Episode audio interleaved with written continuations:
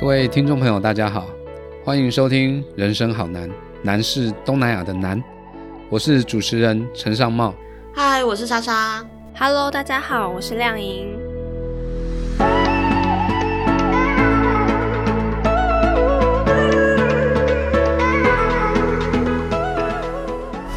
In our world lead today, Myanmar's ousted leader Aung San Suu Kyi. Myanmar was thrown into chaos and turmoil when the military staged a, a coup. dramatic escalation in violence and bloodshed in Myanmar.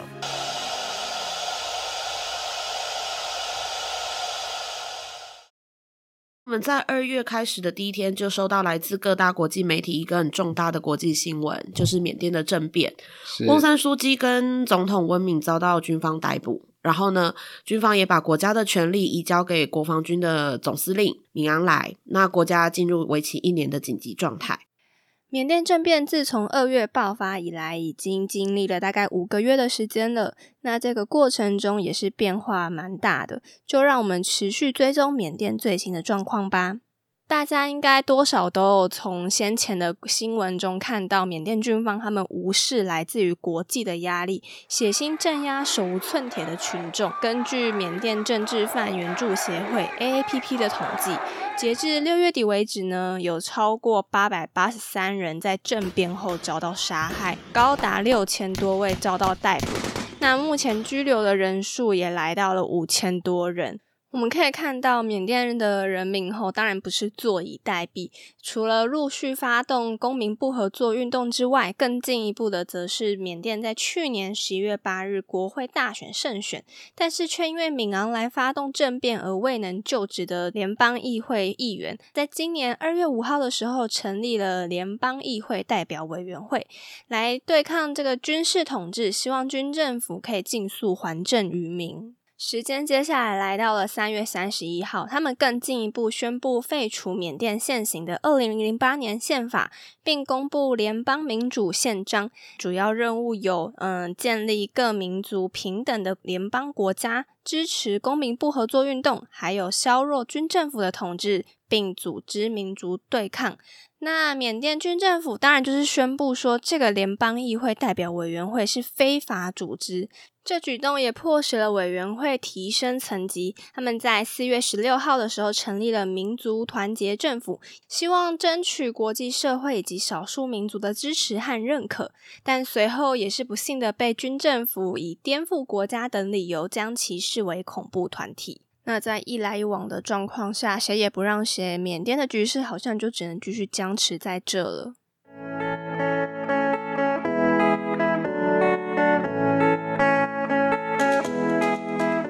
今天我们要跟主任讨论一下，就是这次的缅甸军事政变。那在以前曾经有过缅甸有选举，但是军方也不承认的这样的状况吗？这一次的政变，二月一号的这个政变，虽然我想在前几天的时候，大家。多少都已经有一点点风声，可是真正发生政变的时候，大家还是蛮惊讶的。那这一次的政变，最主要大概可能就是因为上一次的选举，哦，就是十一月份的一个选举，选举结果现在军方很明显的是不愿意接受。那在过去呢，其实缅甸军方大概发生过三次的政变，第一次大概是一九六零年代。那接着呢，第二次比较近的是一九九零年哦，那最主要是一九八八年的八月八号，那时候缅甸爆发了一个民主改革的一个运动，后来军方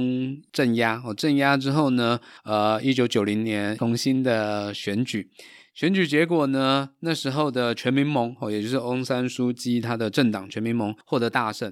获得大胜，军方不愿意承接受这样的一个结果，所以就发动政变。发动政变之后呢，历经了二十年的时间，然后同时在二零零八年制定了一部新的宪法。那到了二零一零年的时候呢，才重新的选举。哦，选举的结果呢，当然是军方这个转型的一个叫拱发党获胜。哦，那二零一零年军方获胜了之后呢，在当时的登盛。他的一个主导之下呢，开始走向了改革开放的一个路线，哈，所以翁山书记获释，后来也让他的政党可以参加补选等等，也才有后来二零一五年翁山书记政党获得大胜，全面执政，哦，所以这个大概是整个缅甸军方在过去这几年的一个情况。那我们刚刚提到说，二零零八年缅甸军方制定了新的宪法，是在这部宪法里面，其实对于军方它是相当的有保障的，包括军方它可以指派国防部长啊、内政部长啊，还有边境的管理首长等等，依旧可以掌握军警情报跟边境的体系。是，而且在国会的议员里面也有规定，要留四分之一的席次是由现任的军官来担任。那这样子的一个限制，其实也等于说，未来不管任何政党执政，在他们想要修宪的情况之下，修宪门槛是四分之三以上的人要通过嘛？军方固定掌握四分之一的席次，其实等于他拥有绝对的否决权。对，已经拥有这么大的权力之下，为什么军方还要发起这样的一场政变呢？呃，这一次要谈缅甸政变的一个原因哈，我想第一个我们可以从一个比较大的一个国际环境来说哦，其实我们大概都知道有所谓的第三波民主化，大概从一九七零年代到一九九零年代，可是后来我们发现这第三波的民主化出现很大的一个逆流哦，大概从一九九零年代后期开始。很多国家，包括了巴西、匈牙利、俄罗斯、土耳其等等这些国家呢，开始出现所谓的独裁的一个路线。我，到了最近的泰国，我们也可以看得到。哦，所以呢，缅甸刚好也就是陷入到这个所谓的第三波民主化的一个逆流当中。那第二个要谈的就是刚刚莎莎提到这个宪法，二零零八年的一个宪法。那在这宪法里面呢，最关键的大概就是它的四百三十六条。哦，在四百三十六条里面，大概有九十项左右的规定，哦，规定了军方所享有的一些特权，包括刚刚提到了国会要保留四分之一的席次啊，然后甚至还有就是限制翁山书记没办法担任总统这样的一些条件。所以呢，在过去翁山书记从二零一五年全面执政之后呢，他也试图的想要去修改宪法，但是一直都不成功。所以这个大概是他们这一次政变。之前的一个比较大的一个环境因素，稍微来谈一下。那至于我们要谈的，就是说到底为什么这一次军方还是会发动政变？当然就是跟十一月八号的这一场选举有很大很大的关系。在这一场的选举里面呢，全民盟哦，他在整个四百七十六的席次里面，他囊括了三百九十六席。大概有百分之八十三的席位都是由全民盟所取得。那至于军方的拱发党呢，大概只有三十三席次哦，它等于大概百分之十都不到哦，所以这个胜胜败相当的悬殊啊，也让军方开始去思考，是不是整个缅甸的未来的政治经济的影响力都被这个翁山书记的全民盟规划旁体哦，所以我觉得在一个比较危机感的情况底下。军方呢，他就最后决定要发动政变。那在第二个比较短的一个因素，比较近期的一个因素呢，大概就是所谓的国防军的总司令，就是敏昂莱。其实敏昂莱他大概今年就已经要退休了，好像说大概七八月的时候他就要退休。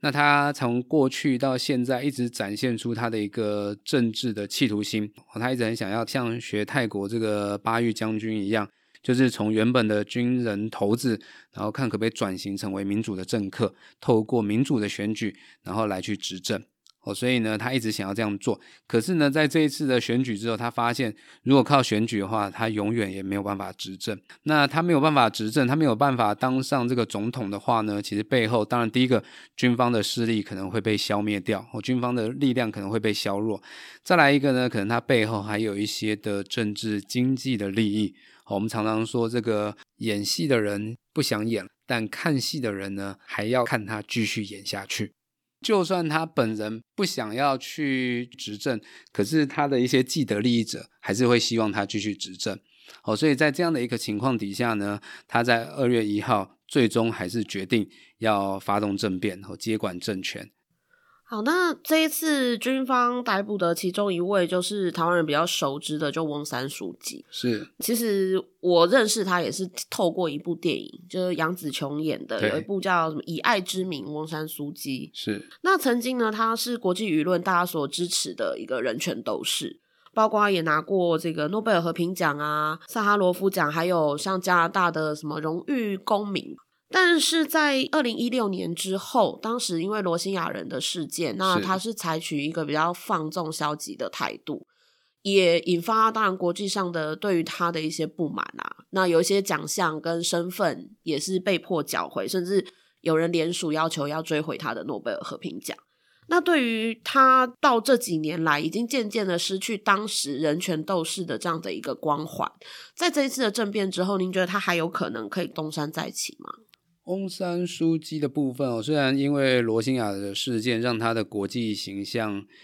呃，我们都说这个从神坛上跌落，但是其实我们可以从选举里的结果可以看到，其实翁山书记他在国内还是有相当的号召力。哦，他的影响力还是在，所以要不然不会在这一次的选举当中还可以囊括了百分之八十三的席次。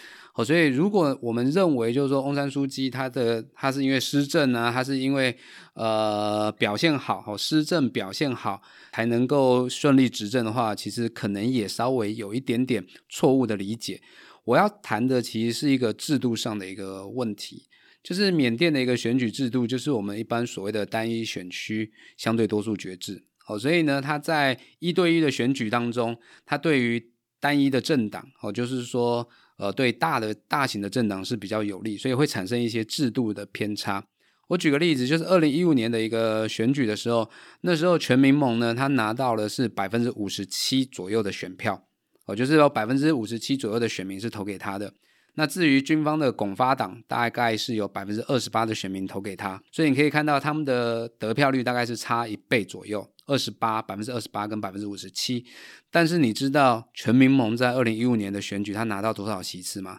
三百九十席。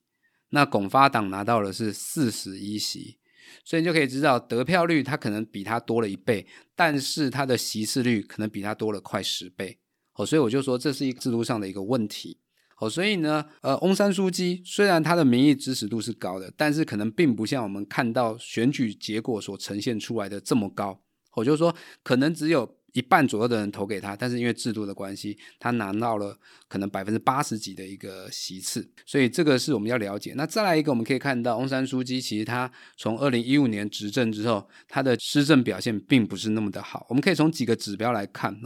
第一个，我们从这个 Freedom House 每年做的一个自由的指标来看，二零一五年上任哦，然后一直到二零二零年，它的自由的指数大概都是在部分自由或者是不自由。那到了二零二零年哦，它的整个的表现是跌到了最低，或是所谓的不自由，它的分数也是最低的。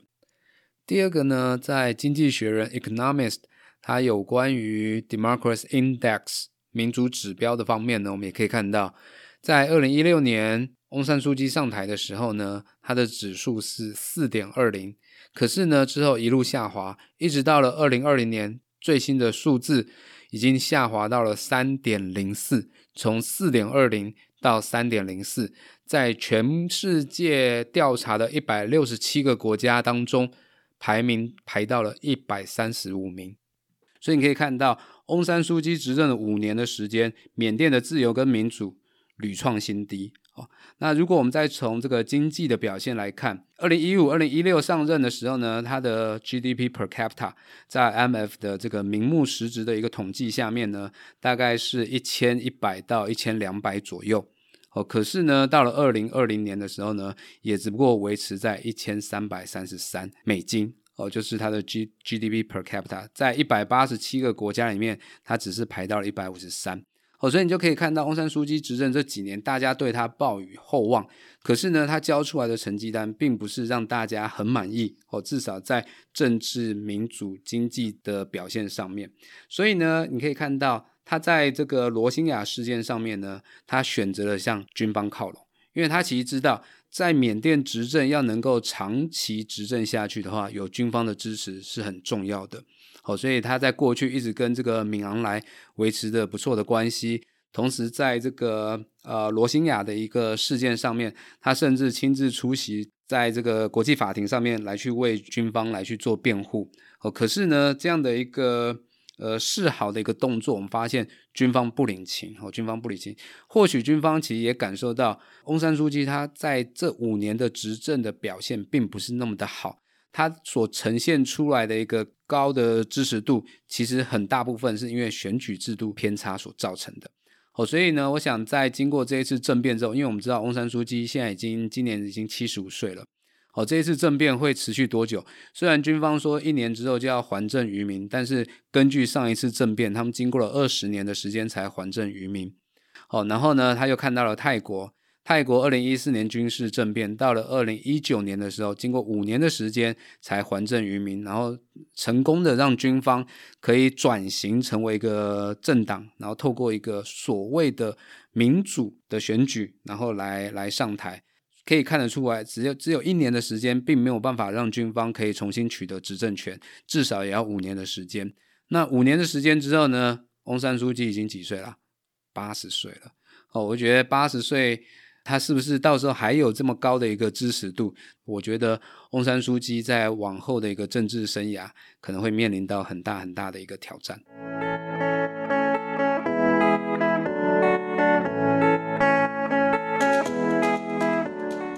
往对于缅甸国内的政治，我其实不太熟悉啦，大概就是听过翁山书记这号人物的程度而已。原本以为缅甸政治局势它已经恢复稳定了，但是没想到又发生像政变这样子的事情，军政府甚至还切断了国内的通讯网络，真的很让人难以想象。我在新闻中看到了政变之后。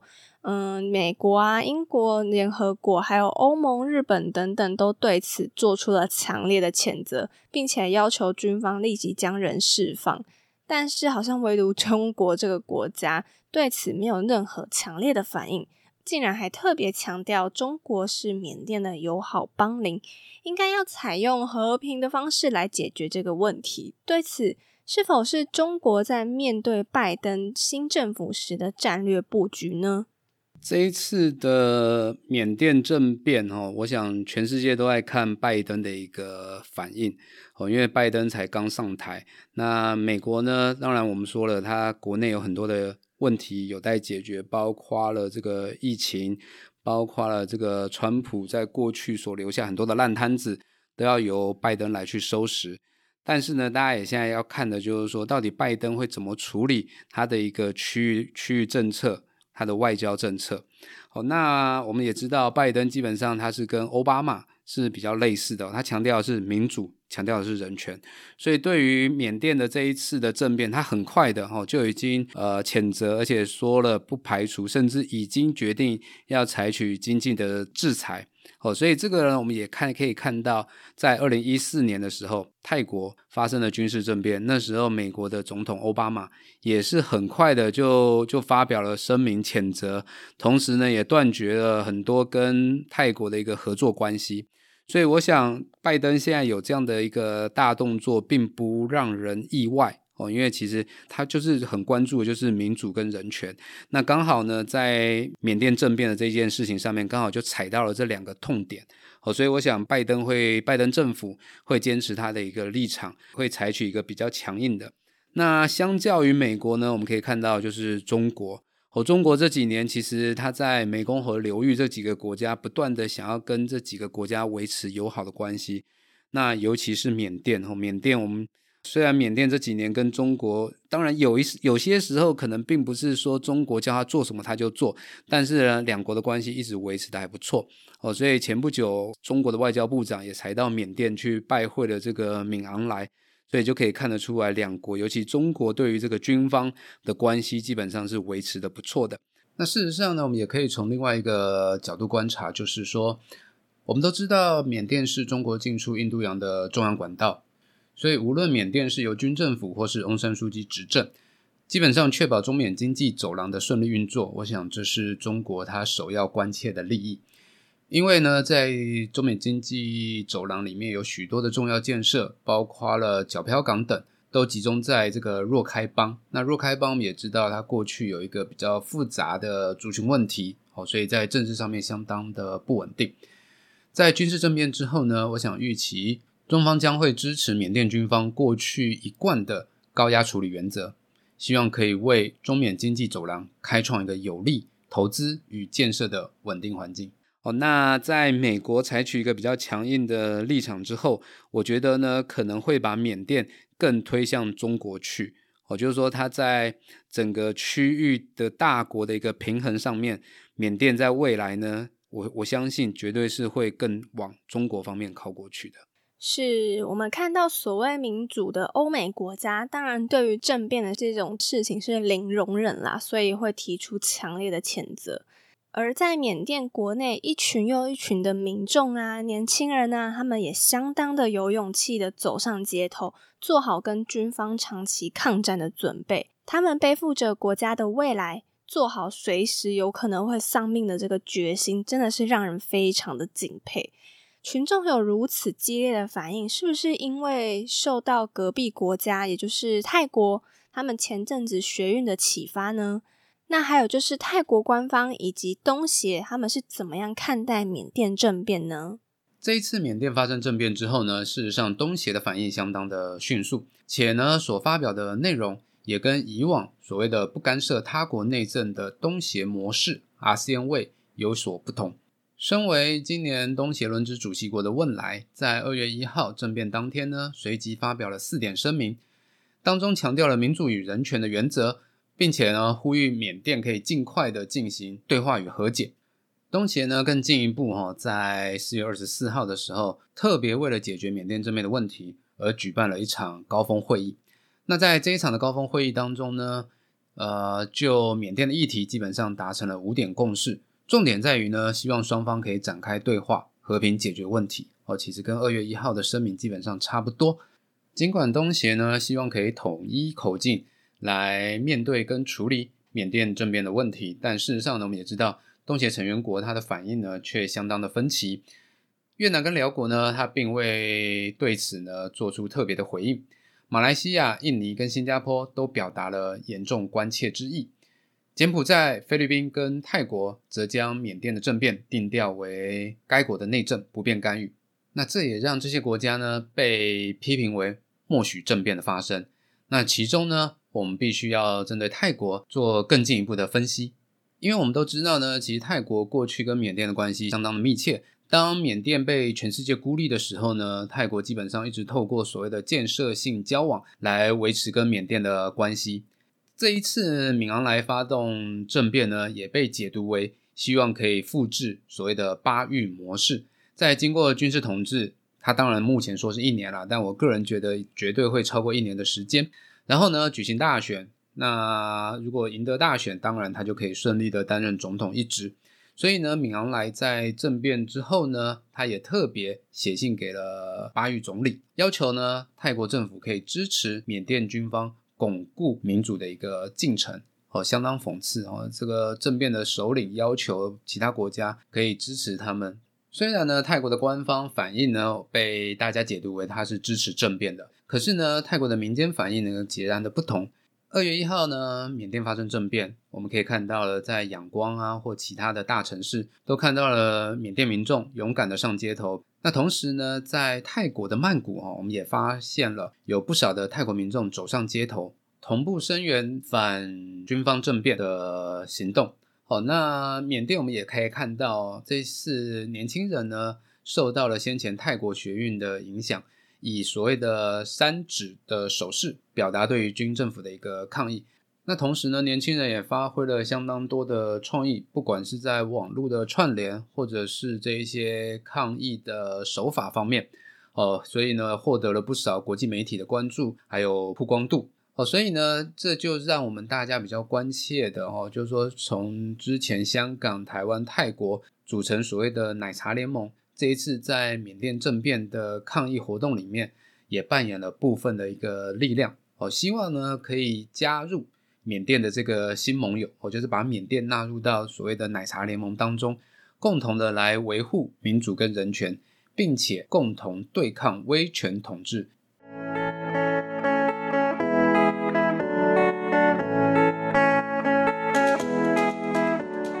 缅甸军方已经夺权超过百日了，吼，对于政变抗战的状况，好像陷入了泥沼，死伤也持续的累积当中。而国际间，就如主任您刚刚所说的，只是寄出口头警告，并无强烈的作为。但就算有强烈的手段，可能都会让缅甸更靠向中国。相信这是欧美国家以及缅甸国民都不愿意看到的事情。主任，就目前的状况，你认为缅甸未来的局势会怎么样发展呢？目前军方跟反军方的基本上呢都没有妥协哈，所以目前看来好像似乎是无解。至于我个人认为影响未来缅甸局势的发展呢，大概有三个因素，我们可以持续观察的哈。第一个就是外部的干预力量是不是会持续的加大？我们也知道，目前国际上基本上都只仅于口头的一个谴责啦、制裁啦等等，作用基本上不大哦。那缅甸军方呢，他也在先前就表示了，他基本上不怕国际社会的经济制裁哦，因为我们也知道缅甸它过去的一个经验。它其实早有一套已经独立运作的一个经济体系，哦，所以呢，我认为国际的施压力量如果还是如此仅止于口头上，或者是比较微弱的话，基本上不会去动摇缅甸军方它在这段期间的经济基础。第二个呢，就是从这个反军方的一个角度来看，哦，目前我们可以看到，就是说。民族团结政府跟少数民族是不是可以团结合作？哦，虽然我们都知道，目前大部分的少数民族都愿意加入这个反政变的一个阵营，可是呢，我们也看到了，好像是若开邦里面的阿拉干军，他基本上他是拒绝加入民族团结政府。哦，所以我们可以看到这样的一种反对加入军方阵营的一个立场，如果呢扩散到了其他的少数民族的话，确实会影响到。这个反军方阵营的一个力量。最后呢，我们则是要看到，就是说缅甸军方内部会不会发生分裂？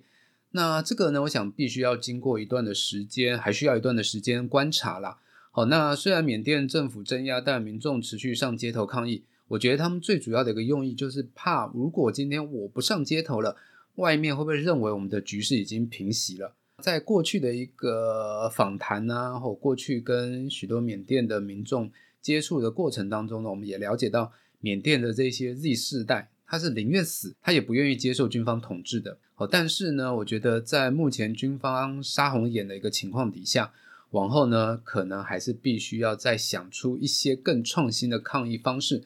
希望可以让整个缅甸社会瘫痪，而不会造成无谓的牺牲。哦，那我们也必须了解到，就是说缅甸它基本上是古羌族的后代，它是一个相当热血的民族，不易妥协。所以这样的一个民族的因素呢，也让这个缅甸的政局，我想后续的一个政局会更加的混乱，或者是更加的不易预测。哦，所以这个是我大致上对于缅甸政变往后的一些初步观察。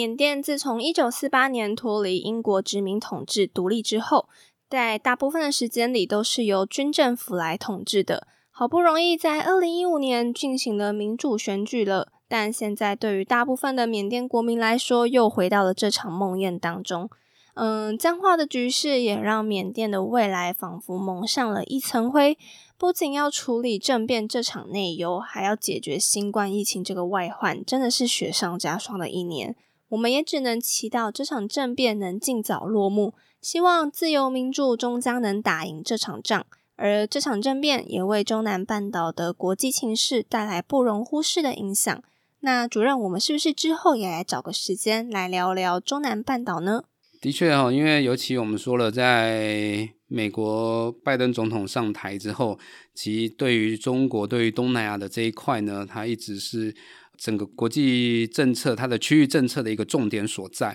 哦，所以我想我们在我们的 podcast 后面有机会的话，我们会再来谈更多有关于东南亚的一些区域情势的一些发展。今天因为时间的关系，我们很快的带各位听众稍微了解一下缅甸政变它发生的原因，还有未来可能的一些发展。